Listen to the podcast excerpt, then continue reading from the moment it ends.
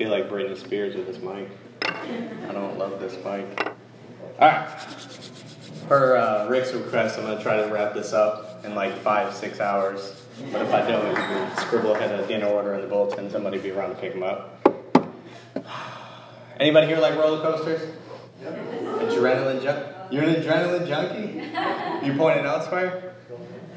I hate roller coasters, and I hate big rides because I grew up in a family of non roller coaster riders.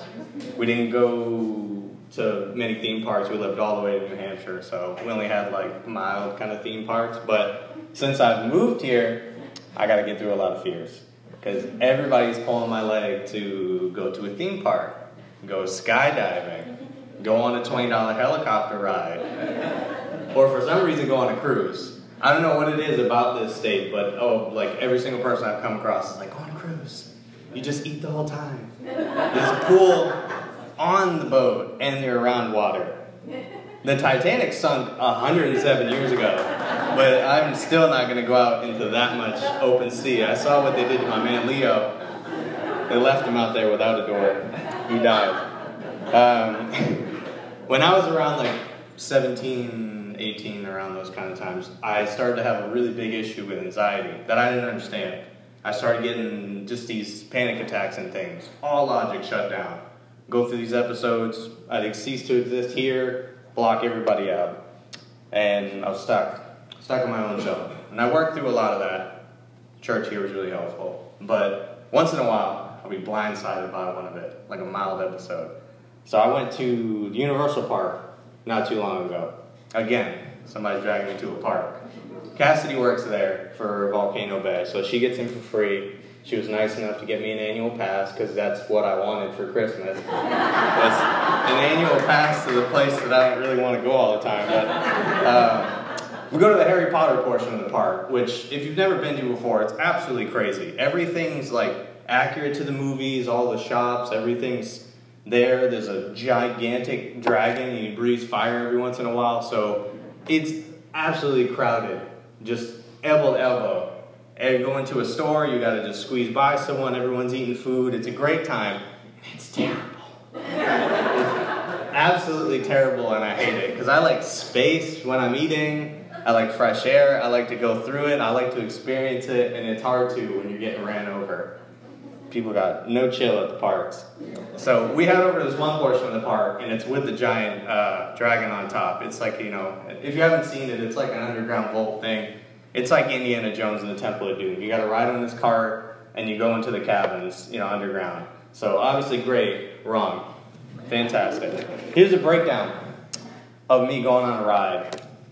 First things first, I will prepare for the ride days in advance.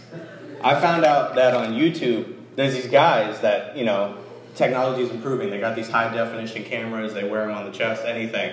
So they go and they film the rides ahead of time. So it's pretty much virtually like you're there. Like they're really crisp, HD. But this ride didn't work because it's really dark in there and they're 3D screens. So it looks weird. So I took a judgment call on it and I said, I gotta man up. It'll be all right. I can't see completely, but I'll do it. I've done this on lots of rides that aren't that scary. So I'll get to the ride queue, and I've already got butterflies because at this point I'm just like, oh God. And I'll give you grunts, one word answers. You're like, you good? Yeah. Yeah, I'm good. You know, because I'm just going through something in my head, you know. Because the thing is, if I went straight up to the ride, I'd be great if there was no line. But there's a line. There's like a 30, 40 minute wait, something. I've seen that ride get up to like a three hour wait. So I'm going through all kinds of crazy things, thinking about drops. Does it have a loop? Is there a malfunction? You know, I looked at YouTube the other night and I saw that a kid flew off, but it was a fake article, so I couldn't trust it. But I said, nah, YouTube's not gonna not gonna lie to me. And my favorite part at this point is that everybody at that point will try to convince you that the ride isn't that bad. Like, look at that guy, he's like 80. And then they go, look at him, he's like this tall. He, you know, kids are riding this. And I was like, he doesn't know what's about to happen. The kid's like eight, he doesn't care. He's hopped up on Mountain Dew, he doesn't know what's about to go down. So at this point, all communication is off, the ride's in view, I'm thinking, are those bolts on the floor? Like, why is it so dark in here? Like a Hollister store. I don't know why. And you know, and I'm thinking, why do I trust the people on the internet? You know, my stomach's falling. But my rule is, once I'm in the seat and I'm buckled in, I can't, I can't get off. I can't chicken out at that point because everybody's gonna see me. I'm gonna make a scene. I'm gonna be like a lady screaming. We're all gonna die on the airplane. So I'm like, all right, I'm in the seat. And I'm okay because it's a big cart, we're good. We start going, and then the ride starts, and the villains come up, and something happens, and I'm like, oh, this is cool, this is cool, it's 3D. And alright. I'm like, it's cool. And then the cart, something happens with the villain, and the cart goes from here to here to the dark. 75 degree angle. I got C's in math, sometimes D's, but I knew what a 75 degree angle was there. I was a mathematician with a PhD. And the villains start laughing, and they hit you with something, and we just drop 75 degree angle into the dark. And I don't, that was the worst of it. The rest of the ride was really fun, but I was in a blur of rage after that. Because Cassidy had ridden that ride before. She knew what was going to happen, and she didn't tell me anything. Oh, so mad. Um, Point is, I'm in a panic. I cut off everything else, nothing around me. You could say, Dylan, here's a thousand dollars, and I wouldn't hear you. I'd just be like, huh? You know, so I ask myself after something like that happened, you know, where's the room for God and all of that? You know, there's no space in his, in my head for his voice to just, you know, seep through. I'm shutting everything else off, and I don't ever think to let him into that situation. You know, I don't ever think, you know, let him calm my nerves set my fears aside, light up all that darkness. You know, I forget the fact that there's a whole book full of everything he's ever going to tell me about to deal with a situation like that. Doesn't specifically say Universal Orlando, Florida, part one, chapter one, but he's got a lot to say that, you know, could have helped me in that situation. And, you know, it went right over my head.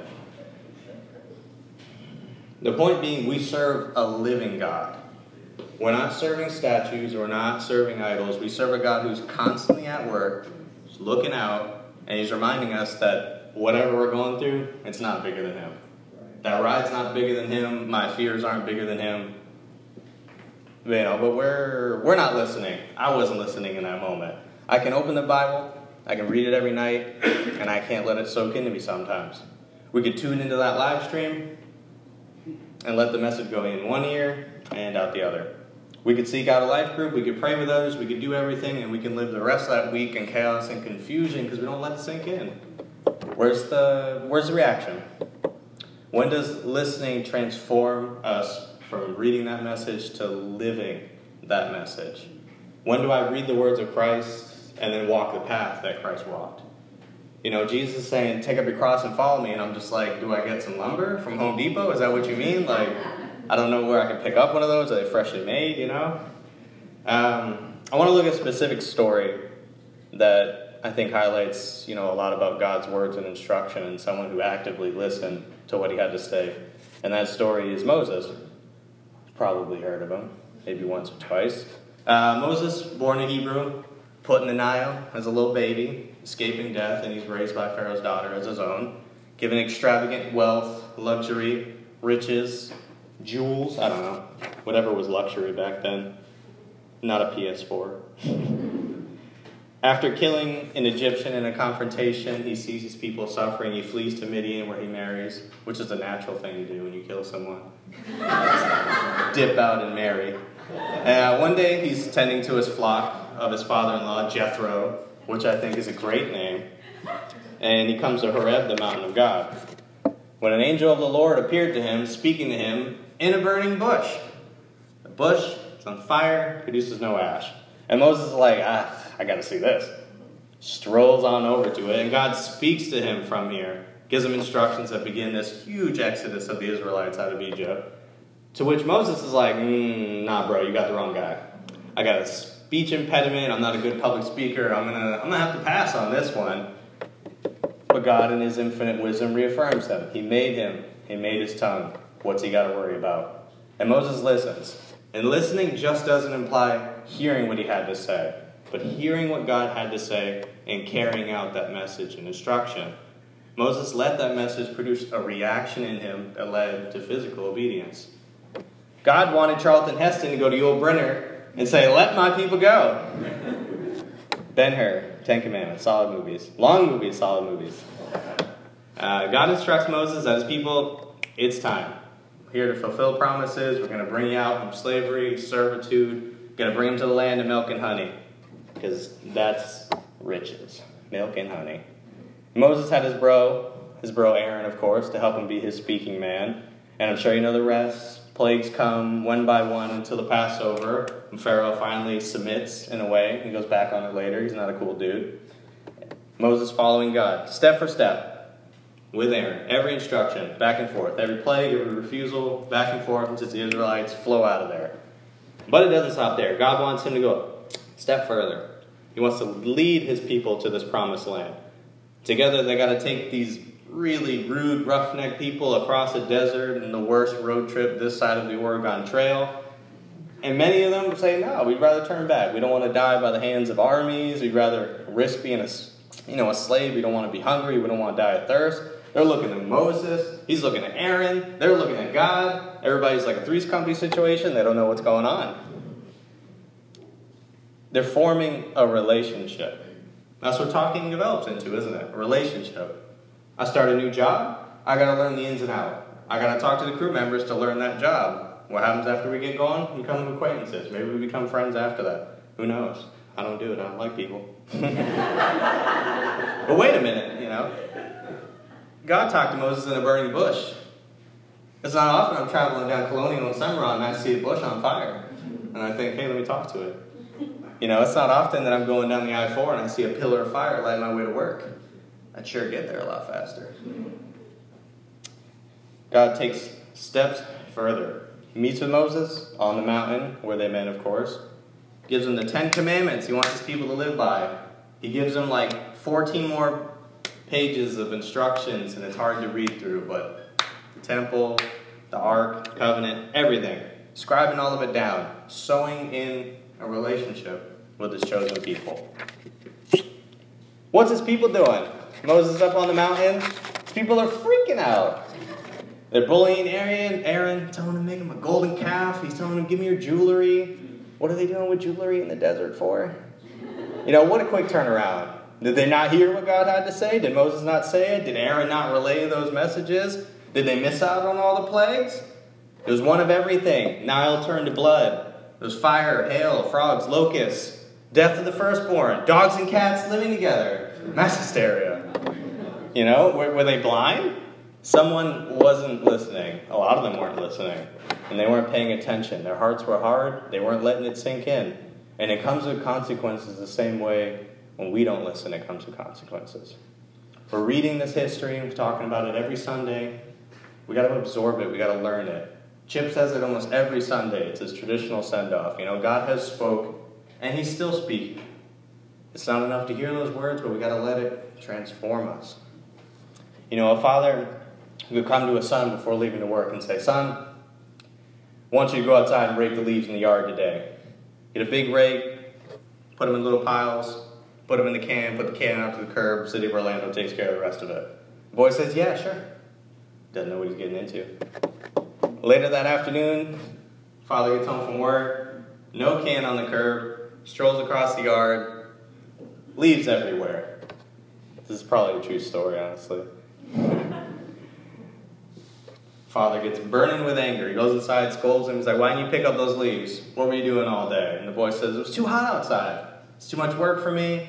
I was thirsty. Came inside to rest. And he just stayed inside. God tells Moses, Leave me alone. He's seething with anger. He's seen these people, stiff necked, hard hearted. I'm just going to flick them off the map. That's about it. But Moses, he pleads with him. Why destroy these people? Just did all this work, just liberated them. He implores the Lord to remember the promise he made to Abraham, Isaac, Israel, all these promises, all these things. Forgive these people. Look at the look at the relationship they built. Look at the communication that they built between this.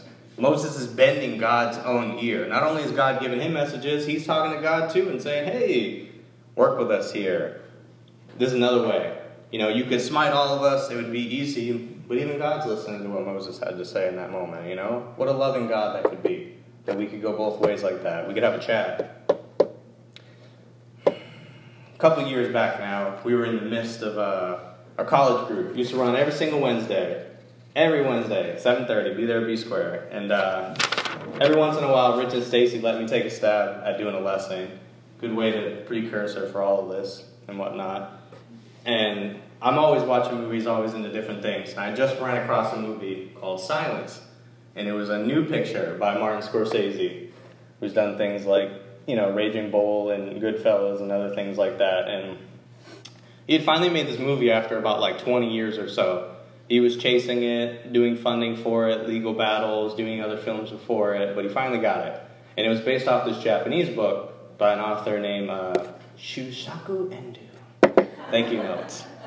And funny enough, he actually filmed this movie right after Wolf of Wall Street, which is about the farthest from a Christian film as you can get. So I guess he was trying to cleanse out or something. But the movie's almost like three hours long. So I thought, yeah, let me show this to the college kids. They got an extreme amount of patience to watch this like three hour movie. It's going to be great. But I had to, because I watched the movie and I was like, holy cow. And then I read the book and I was like, wow, I got to see what other people think of it because it's such a weird thing. It's almost a controversial thing, and it has an ending that I was like, I got to know what they think.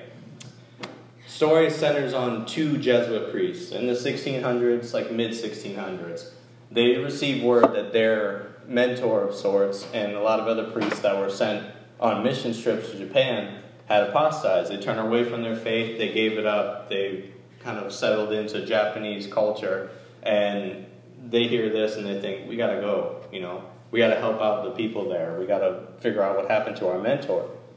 And these men go through all sorts of hardship. There was a huge persecution against Christians. Many of the priests there were killed. Anybody calling himself a Christian was killed and tortured in just horrendous ways. The Japanese wanted to repel any of these. They wanted to shun any foreign god. They were not they were not calm about it. They would take these guys and they would put them on these posts kind of just almost like a crucifixion thing, but they would just tie them up. And there would be these natural hot springs. And they would fill these ladles, and these ladles had holes drilled into them. And they would just drip boiling water onto their skin, trying to get these guys to just break down. And a lot of them didn't. They went right to the end and died for what they believed in. But the, uh, the main characters, they both go through a lot. And, and the point of what the Japanese were doing was they would have this carved image of Christ, like a little picture. They called it a fumi. And they put it on the ground, and they wanted the priest to trample on it. If you stepped on it, to them, it was, you know, an extreme act of being rude, of denouncing your God, and stepping away from it, that you would trample on it, which seems kind of weird, but to spoil it near the end of the movie, they put this priest in that situation. They take all the people that he was, you know, that he was teaching all these poor farmers in Japan, and they'd hung them upside down, and they would slowly cut them to bleed them, and they would leave them like that for hours. And their, you know, request to him is that step on this image of Christ, give up all your faith, and we'll let all these people go. And he's tormented by it, he's tormented, he's sweating with it, and it's at this point that it crescendos, and he hears God speak to him, and, and God says something along the line of, go ahead, you know, trample on me. You know, this is what I came for. I came to suffer with you guys. And it was at that point that everybody freaked out. It was like the stockroom floor in Wall Street. Everybody was like, it's a demon talking to him. And Rich was losing it. And I thought it was great. Because it's great when, not that I want it crazy, but it's great when everybody can get together and discuss and talk about these things. And and, and, and get it going. You know, it's essential that we're doing that, that we're reading and digesting these things. And I don't think we ever came to a solid conclusion about what it was or what was going on, but, you know, what glued me down was the title of the book. A title of the book should be something that jumps out to you, like the first couple sentences of a book. It's, you know, it's what's going to hook you in. I'm going to go around I'm going to see that on the shelf, and silence is going to be the first thing I hear. So I thought, what does that have to do with the rest of it then? It was what the main character was afraid of through all of it that he was praying, that he was going through this torment, that everybody else is going to it, and all that he could hear was absolutely nothing. He saw people beheaded, he saw women and children doing this and that, he saw boiling water poured onto them, you know, and, and all he could hear was nothing until a, a final moment. And it's what we could hear too you know, we're praying to God for, you know, safety of children, health of loved ones, reconciliation, anything. And, you know, we're afraid that that we're all we're just going to hear back silence that we're not going to get any you know any movements anything any voices anything like that. You know i know i am too. But there's nothing wrong with silence in that film that he heard and there's nothing wrong with silence that we're hearing now you know? It's it's a healthy sort of thing you know? It has its purpose. You know after all these these men and hopefully us they're reading they're studying they're praying they're equipping themselves so even if they are hearing silence, they're knowing that it's useful, that it's purposeful, that it's not just them hearing nothing and they throw it away. They've been doing this for a reason. You know, they they're reading the gospel, they're sharing it like we are. It's what we're commanded to do. We're not just left with nothing. If we hear silence, we don't just have nothing. You know, and it's it's a bit like me getting lost in my own head at the theme park. There's a lot of noise nowadays. There's cell phones, there's traffic, there's the you know 24/7 construction that we seem to have here in Orlando. We're famous for it, you know, and everything's building up into a white noise, and it's really loud, and we can't hear anything, you know, and we we take that for granted that everything is so loud, and we we you know now have to pay extra for things like silence. We got to pay extra for things like a view, for places that we could have you know, a little bit of serenity, and we're forgetting what it's like to have that, to be able to take a quiet moment so that we could listen and maybe hear something that we missed. I'm a firm, firm believer in the fact that God is right in front of us, right in front of us, like 100% of the time. That He's knitted His story, His messages, His people, and just everything. And we got to open our eyes and our ears to to perceive it. We got to be deeper in prayer to to see what's right in front of us. Which sounds silly, but it's real. You know, God loves us deeper than we can imagine, and He's crying out, but we're distracted. We're not hearing it. Um, when I was a boy, we we didn't go to church. I feel like they had more churches here, but um, you know, we didn't do any of that. We didn't have any religious items in the house. We might have had like a, a fridge magnet, I remember, but it was other people's houses that I went to that I saw different things. That you know, people would have like a really old, dusty King James Bible, or they'd have a big cross, or portraits, or uh, like a sculpture or something of the Last Supper. And my friend John had one. He lived next door, and for some reason, I would stare at that portrait every time I was there and I wouldn't even curse around it or do anything dumb. Like if I had something, I would just go around it or say something. We were dumb kids.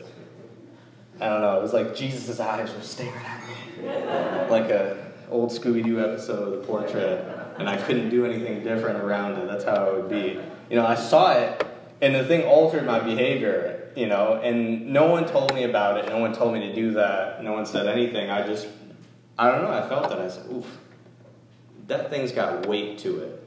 That book, that picture, that cross, it's got a gravity to it that I don't understand. But for some reason, it's important. Nothing else matches it. And the more I move towards it, the more I could see it in normal everyday life. I would see it and it would alter my behavior.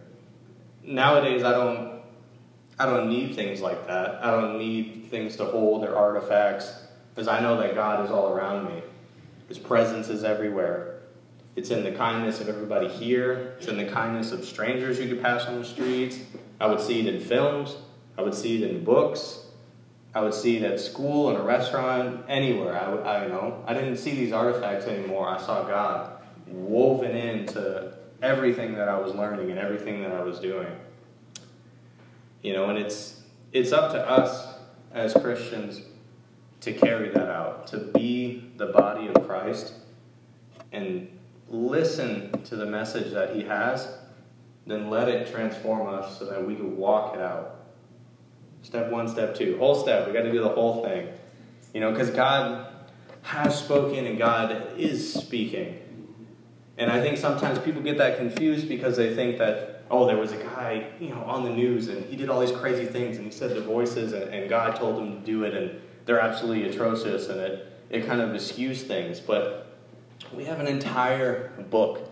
We have many books. We have a lot of history that already is there. There's instructions there. There's thousands of years of history that's already there. If we're worried about silence now, it's ridiculous because we have an entire thing of commands that we've already gotten, solid things that are proven and tested and done. You know, we shouldn't we shouldn't be worried. God is working through us. He's working through all his faithful messengers. He's spreading his teaching and we all we got to be ready to hear it.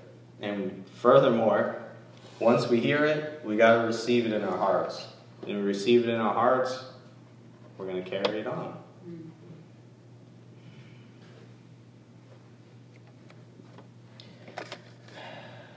Why don't, why don't everybody bow their heads and we'll pray, okay? Lord, we want to hear what you have to say. We want to go deeper in your word. We want to sow that relationship with you. We want to build that. We want to be able to communicate with you. We want to be able to have you talk to us and talk back as if it was something natural, easy for us to do. Show that show us what it means, Lord, to have that companionship to you. To have that level of intimacy with you is what we are striving for. Forgive us for everything we have shortcomings with that and just look after us, Lord. We pray for strength in the upcoming year for Life Church that we can keep diving in and getting closer and closer to you. We pray for a renewing of faith here at Life Church. In Jesus' name we pray. Amen. Amen. One more thing before we leave. There may or may not be a big game on today that Rick and I have a specific vested interest in. And that game is the Puppy Bowl. It's on at 3 p.m. Eastern on Animal Planet, 12 California time. They got 93 puppies from 53 different shelters. Cats at a halftime show with lasers. So let's all tune into that tonight. It's at 3. Thank you very much. Everybody enjoy the Super Bowl Sunday, right?